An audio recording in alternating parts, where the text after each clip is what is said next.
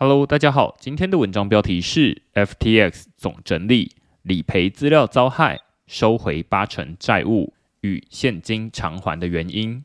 太早，FTX 从二零二二年十一月申请破产至今，再过两个月即将届满一年。先向受到这起事件影响的大家说声辛苦了。去年底，FTX 的执行长职务从 Sam Bankman-Fried，也就是 SBF。转交到张 J. Ray 三世手上，由他负责资产清算。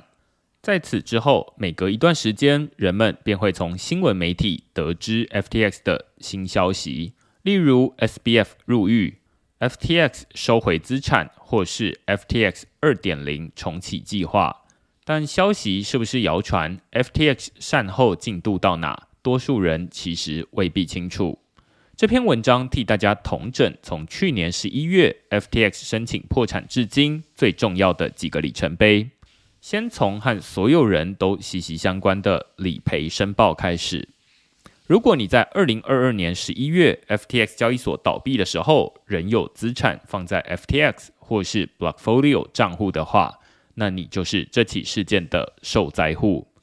所有受灾户现在要做的第一件事，就是在二零二三年九月二十九日之前，到 FTX 网站上完成身份认证与申报理赔。根据 FTX 交易所在七月发布的新闻稿，他们说，FTX 今天宣布为用户推出线上理赔网站。用户只要以个人的 FTX 账户密码登入，就能查看截至二零二二年十一月十一日的交易历史资料与账户余额。如果你同意网站上记载的资料，只需缴交实名认证资讯，并送出申报即可。美国法院将用户的申报截止日定在美东时间二零二三年九月二十九日下午四点。FTX 已经开始透过 email、实体信件通知所有客户，敦促人们完成理赔申报。这个步骤等同于告知美国法院你是 FTX 债权人，并确认 FTX 还欠你多少钱。大家必须在期限内完成，未来 FTX 在赔偿用户损失的时候才会算你一份。如果你是受灾户，我建议你。尽速操作申报的过程中，难免会遇到一些需要花时间处理的困难，例如忘记账号密码、显示金额错误，或是手边没有实名认证文件，需要额外申请。最后一天才临时抱佛脚的风险非常高。但如果你早早就完成申报，只是想要回头确认资料的话，可能会发现当前网站无法登入。网页右上角提醒视窗会显示 “Not allowed with read-only permissions”，这间接的代表 FTX 已经收到你的申报资料。之所以不让你登入，是因为八月底发生了一起骇客事件。为了防止已经申报完成的用户遭到网络钓鱼，FTX 才会先禁止使用者登入。根据 FTX 的公告，他们说理赔代理商 Crow。受到网络安全事件影响，导致某些申报理赔者的非敏感客户资讯遭到泄露。这起事件发生在 Crow，Crow 正在通知受影响的人，FTX 的账户密码并非由 Crow 来维护，因此 FTX 系统不受影响，请慎防冒充破产当事人的诈骗信件。Crow 是一家已经成立九十年的美国金融风险顾问公司。在去年 FTX 破产之后，Crow 受到新的 FTX 经营团队委托，负责后续的理赔作业。现在，所有与 FTX 理赔相关的时程文件，通通都会公布在 Crow 为 FTX 建立的专属页面上。已经申报理赔的用户资料，自然也会转到 Crow 手上。虽然 FTX 第一时间发文说是 Crow 的错。Crow 也承认是自家员工遭到骇客攻击，但追究起来恐怕美国电信商 T-Mobile 也脱不了关系。根据 Crow 的新闻稿，他们说，二零二三年八月十九日，有一名骇客针对 Crow 员工的 T-Mobile 账号发动一次相当复杂的 SIM 卡偷换攻击。具体来说，T-Mobile 在未经 Crow 或其员工授权的情况下，就按照骇客的要求，将员工的手机号码转移到骇客手机上。结果，骇客疑似获得包含 BlockFi、FTX 和 Genesis 的理赔申请者的某些个人资料。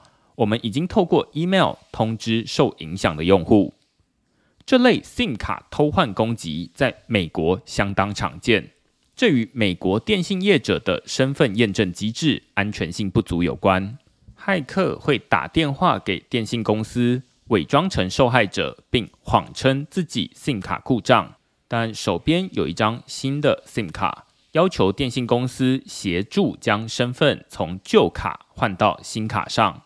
如果电信公司没有谨慎核对来电者的身份，或是受害者的个资早就已经外泄。骇客就很容易得手。曾经有研究学者向五家美国电信商总共购买五十张预付卡来做实验，模拟骇客攻击，结果发现得手的成功率高达八成。骇客有了受害者的 SIM 卡权限，就可以搭配受害者在无意间流出的账号密码，登入他的各类账户，取得更有价值的资料。而在这次被害事件当中，提前完成理赔申报的人，很可能就是资料外泄的受害者。因此，FTX 干脆关闭这些人的网站登录权限，避免遭到钓鱼攻击。反过来说，如果你现在还可以登入，有可能是你在八月底之后才完成理赔申报，也有可能是 Crow 根本还没收到资料。除了申报理赔之外，大家最关心的是能拿回多少钱？是现金还是加密货币？受灾户能拿回多少钱？是网络上最混乱的资讯。就像选举开票，各家媒体的开票状况都不太一样。中选会的网站虽然票数更新比较慢，但至少不会碰轰。FTX 清算团队每隔几个月就得向美国法院报告处理进度。并撰写成一份其中报告，更新在 Crow 的网站上。目前，FTX 共完成了两份其中报告，分别在二零二三年的四月和六月提出。第三份其中报告原本预计在八月出炉，不过至今还没公布。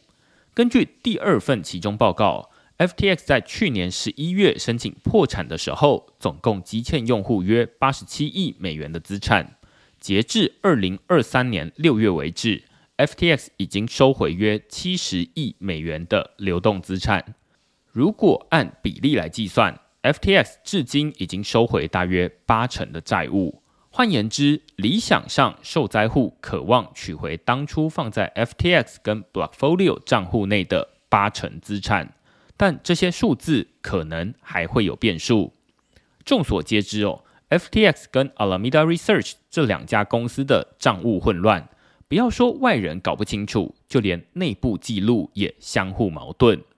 前 Alameda 执行长 Caroline Ellison 曾经在自己的笔记本里写下，估计 FTX 交易所的现金赤字高达一百亿美元，但公司内部文件所记载的金额则是八十九亿美元的负债，前后数字都不拢。最终，FTX 清算团队加加减减，才获得八十七亿美元这个数字。理论上，负债的金额不会再有太大变动，变化比较大的会是 FTX 还能收回多少资金以及偿还的方式，两者都会影响最终人们能拿回多少钱。最近，美国券商 Robinhood 以六亿美元回购了一批曾经由 SBF 持有。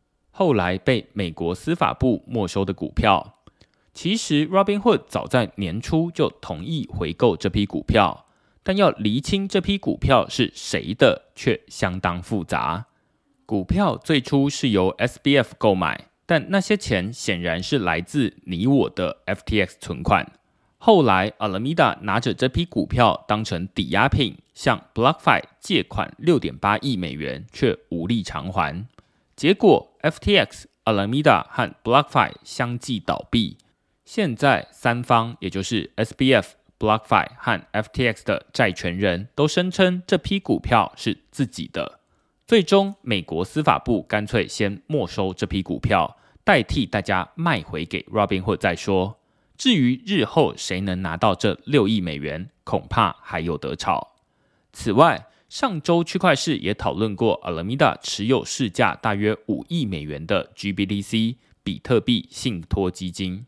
假如未来灰度获准，能将 GBTC 转换成比特币现货 ETF。这批 GPTC 应该还会更值钱。东拼西凑之后，最终要凑回大家的八十七亿美元，或许不是难事。比较尴尬的是，FTX 现在打算偿还的资产，并不是大家原本在账户里存放的加密货币，而是要兑换成等值的美元现金返还。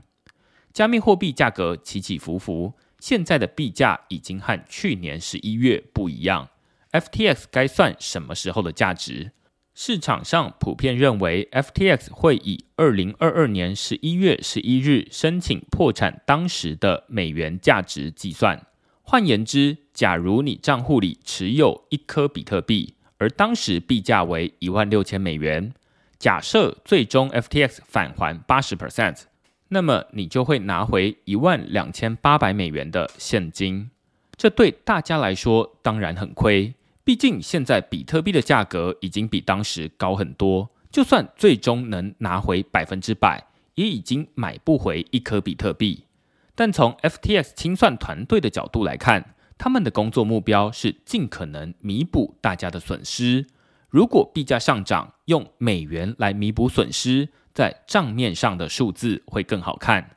反之，如果现在币价比当时更低，我猜 FTX 有可能更愿意直接退还给大家加密货币。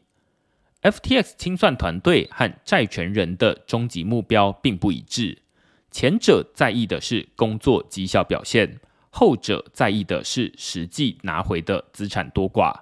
最不受影响的大概是当初账户里只有持有美元跟稳定币的投资者。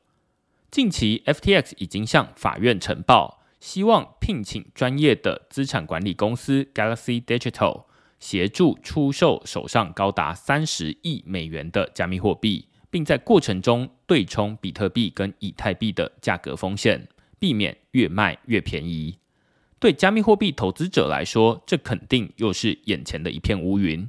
要等到这三十亿美元的加密货币卖光之后，市场才有机会复苏。虽然理赔结果恐怕差强人意，甚至不知道何时才能拿回这笔钱，但币圈比的是气场。许多人都曾经羡慕那些十年前就以低价购入比特币的人，以为他们只是运气好，却很少人意识到过程中必须经历多少难关才能存活至今。以前我总觉得人的记忆应该是越长越好。但自从接触比特币之后，我反而希望自己有一天能学会买完就忘记。